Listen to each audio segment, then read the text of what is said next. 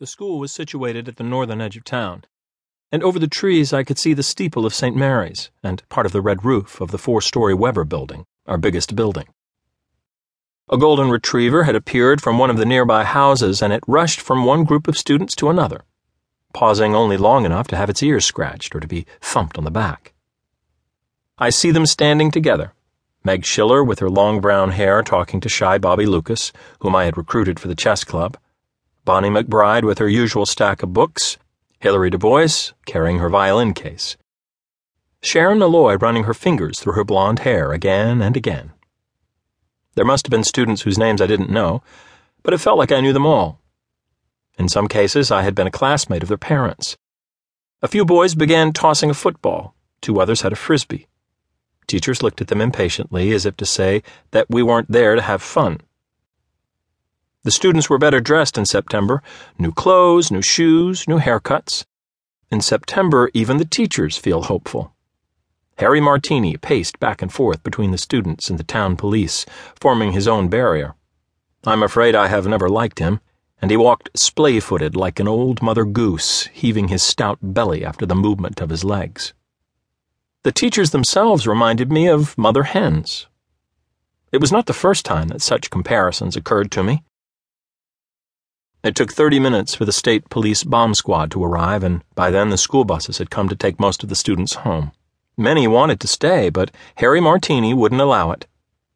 The thing on the window ledge looked quite formidable, and there was no telling how much damage it might cause. The school was a two story building of yellow brick built in the mid 1950s, and one imagined the bricks flying through the air like shrapnel. And of course, Harry was terrified of doing something that would get him in trouble with the school board. I myself decided to stay to see what would happen, though Harry gave me a look.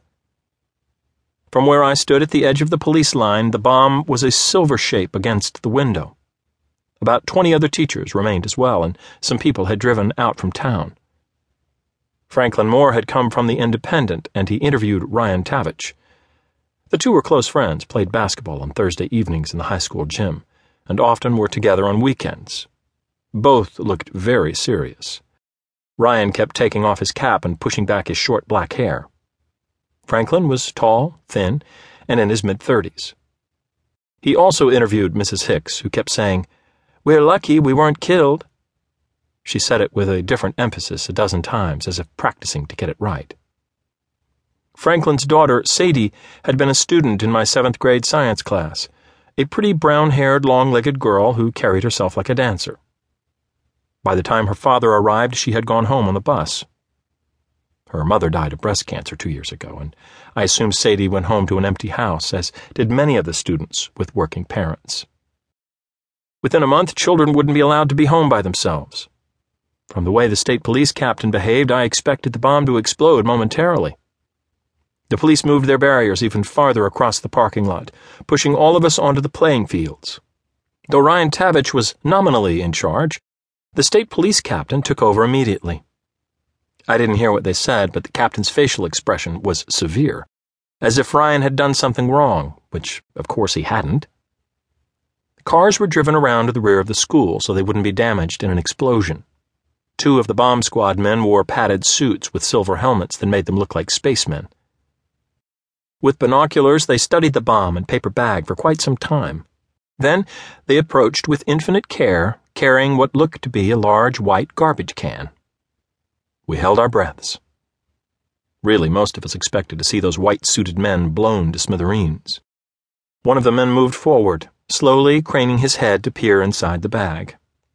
He paused, looked down, and waved impatiently to his partner, who hurried over and looked in the bag as well. Even dressed as they were, I could sense their relief. Inside was a brick with the wires wrapped around it. It could never have exploded.